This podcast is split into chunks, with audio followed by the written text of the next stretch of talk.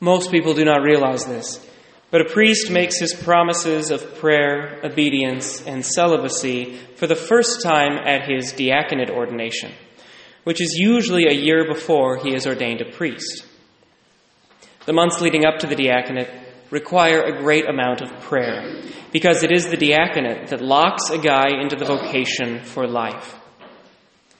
Thankfully, as is true for all the men who go to Mundelein Seminary, I was able to spend nine weeks in the Holy Land during this crucial period of prayer, allowing me to experience some incredible intimacy with the Lord.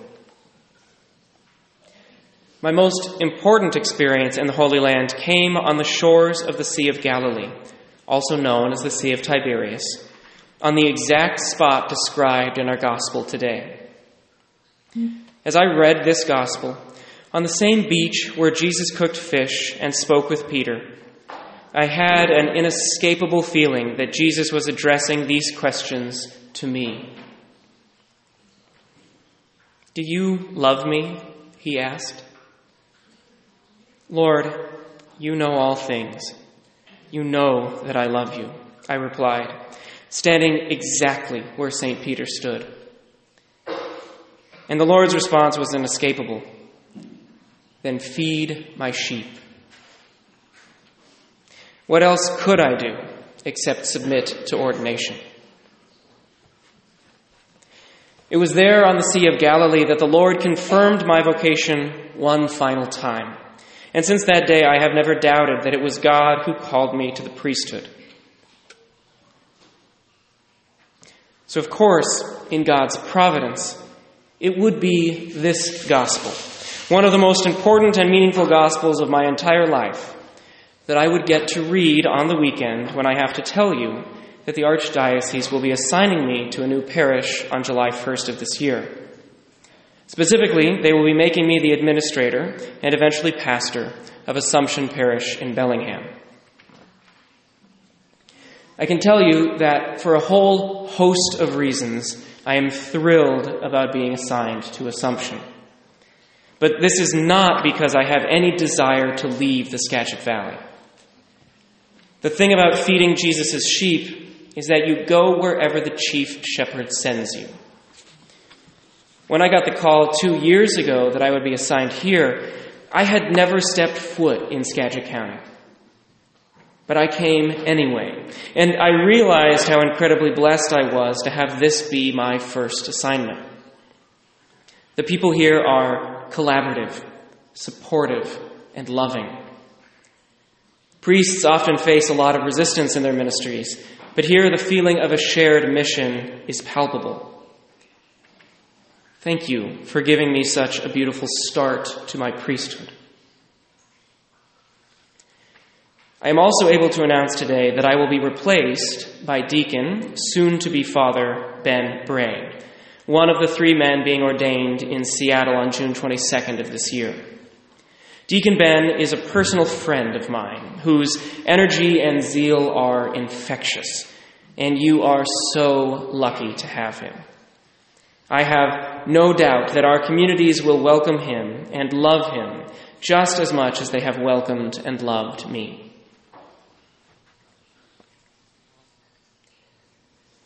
Though I will miss the Skagit Valley, the hardest part for me about this move is that I know that it hurts our communities to have a revolving door of priests. I have heard about this hurt from so many people over the last two years.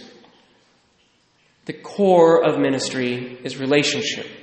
And it is painful to have to start a new relationship with a new priest every couple of years, even and especially if those priests are excellent.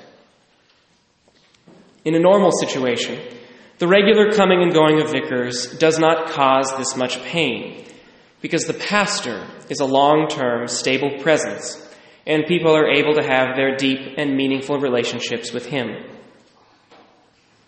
Unfortunately, in a cluster situation like ours, the pastor is stretched in millions of ways. So, despite Father Martin's and now Father Tom's best efforts, our parishes feel the need to rely on their vicars for a lot of things that pastors often provide. And vicars move frequently, and the cycle of pain continues. As much as I want to, I cannot stop the cycle. But I can let you know why it keeps happening.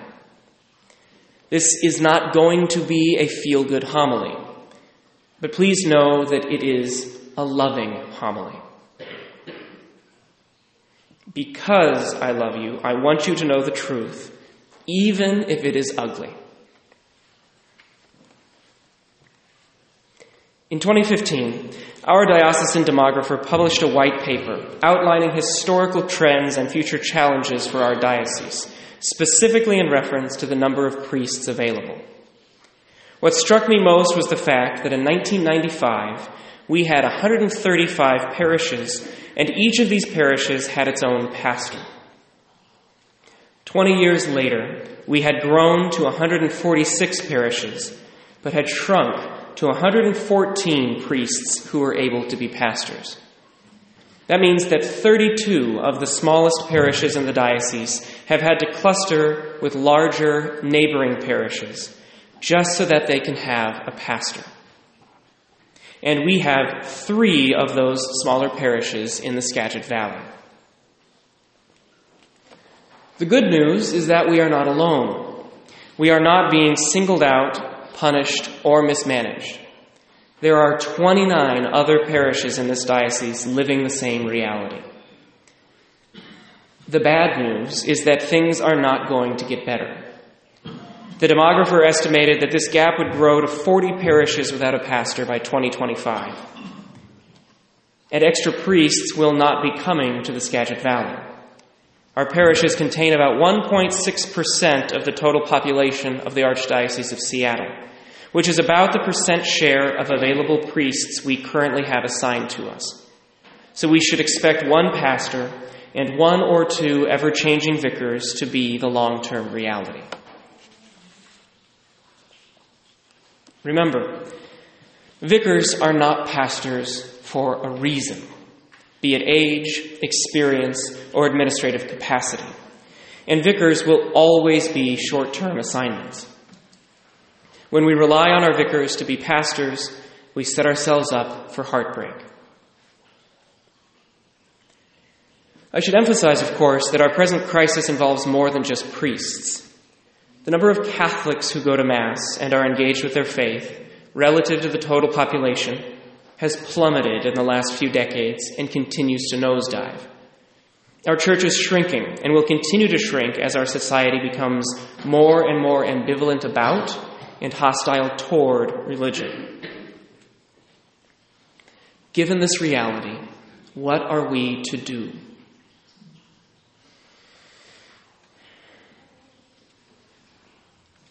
Anyone who has spoken with me about this knows that I personally support merging our communities. Considered together, our parishes have healthy mass attendance, good volunteerism, and strong financial giving. But like armies throughout history, we severely weaken ourselves by fighting on multiple fronts. Consider, for example, that our total budget over our four parishes is about $1.5 million annually. That number sounds huge until we realize that we have to maintain buildings on five different campuses and we have to pay for four different sets of office staff. The same principle holds for finding liturgical coordinators or faith formation teachers. We have the generous people, but we are splitting them up four ways. And the same principle holds for the priests. Having to do everything four times does not leave them very free to be present to people or enter into relationship with them. I know that merging our communities would be very difficult in the short term, but I firmly believe it would give us an incredibly strong foundation for the difficult decades ahead. St. Charles has an interesting opportunity in this regard. As pastor of Assumption, I will be advocating strongly for a Catholic high school to be built here in Burlington an idea that I know many people and priests in the Northern Deanery support. If our community wanted to honor the dedication and commitment of our parishioners over so many years, while also merging with other communities for the long term strength of Catholicism in the Skagit Valley. We could voluntarily decide to give these buildings to the new high school to serve as its chapel, cafeteria, and offices. Make no mistake, the demographics and societal trends are not on our side. So if we are eventually forced to merge, becoming a high school might give us a way to do so with our heads held high. Now, that said, I know that St. Charles has a different culture than our other parishes, and that our parishioners love that culture and do not want to risk losing this culture in a merge. If then we want to fight for the existence of our parish, we have to undergo a radical change of culture. Even with Father Ben coming, we have to learn to run this parish as though we do not have a priest. What do I mean? In general, a priest leads a community by discerning its needs and acting to address those needs, which means that the priest requires the freedom to jump into whatever aspect of parish life most demands his attention at any given time. If the greatest need is youth ministry, the priest must have the freedom to find youth ministers. If the greatest need is physical space, he must have the freedom to fundraise. The more ministries that rely on a priest in order to function, the less the priest is able to address the big picture needs of a parish. Preaching, saying Mass, hearing confessions, and visiting the sick are all, of course, things that only a priest can do.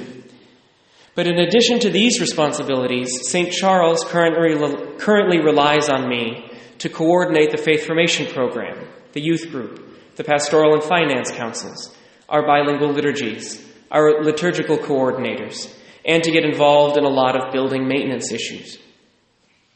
I am happy to serve my parish in these ways, but it does limit me. If a more pressing issue presented itself, I would not have the freedom to disengage from my current ministries in order to address it.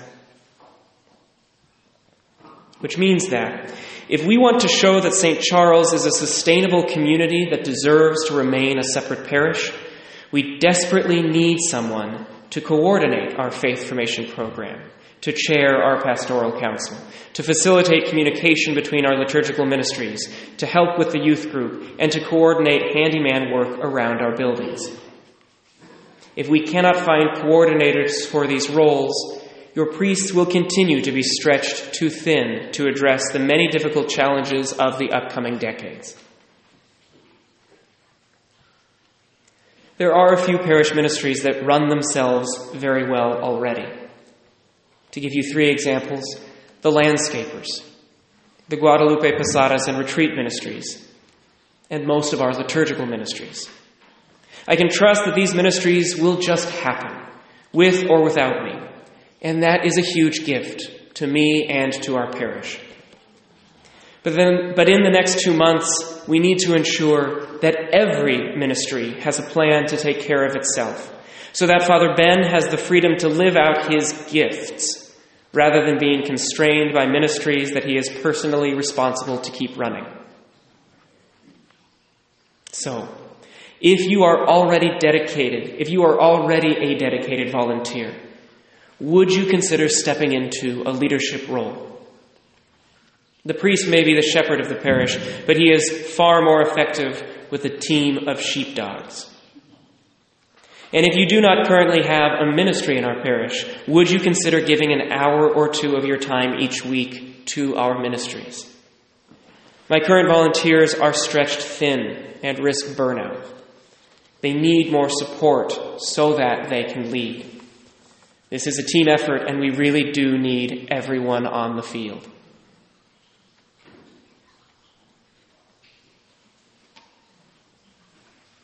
Okay. I've said what I needed to say, and I have given you my honest read on our present and our future because I love you.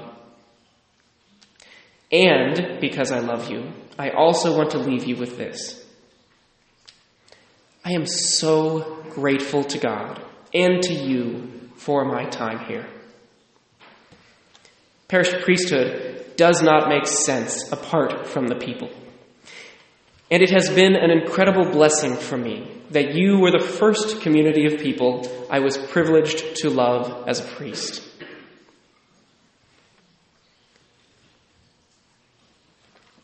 May Jesus, the one true shepherd, continue to bless us all as we strive together to feed his sheep.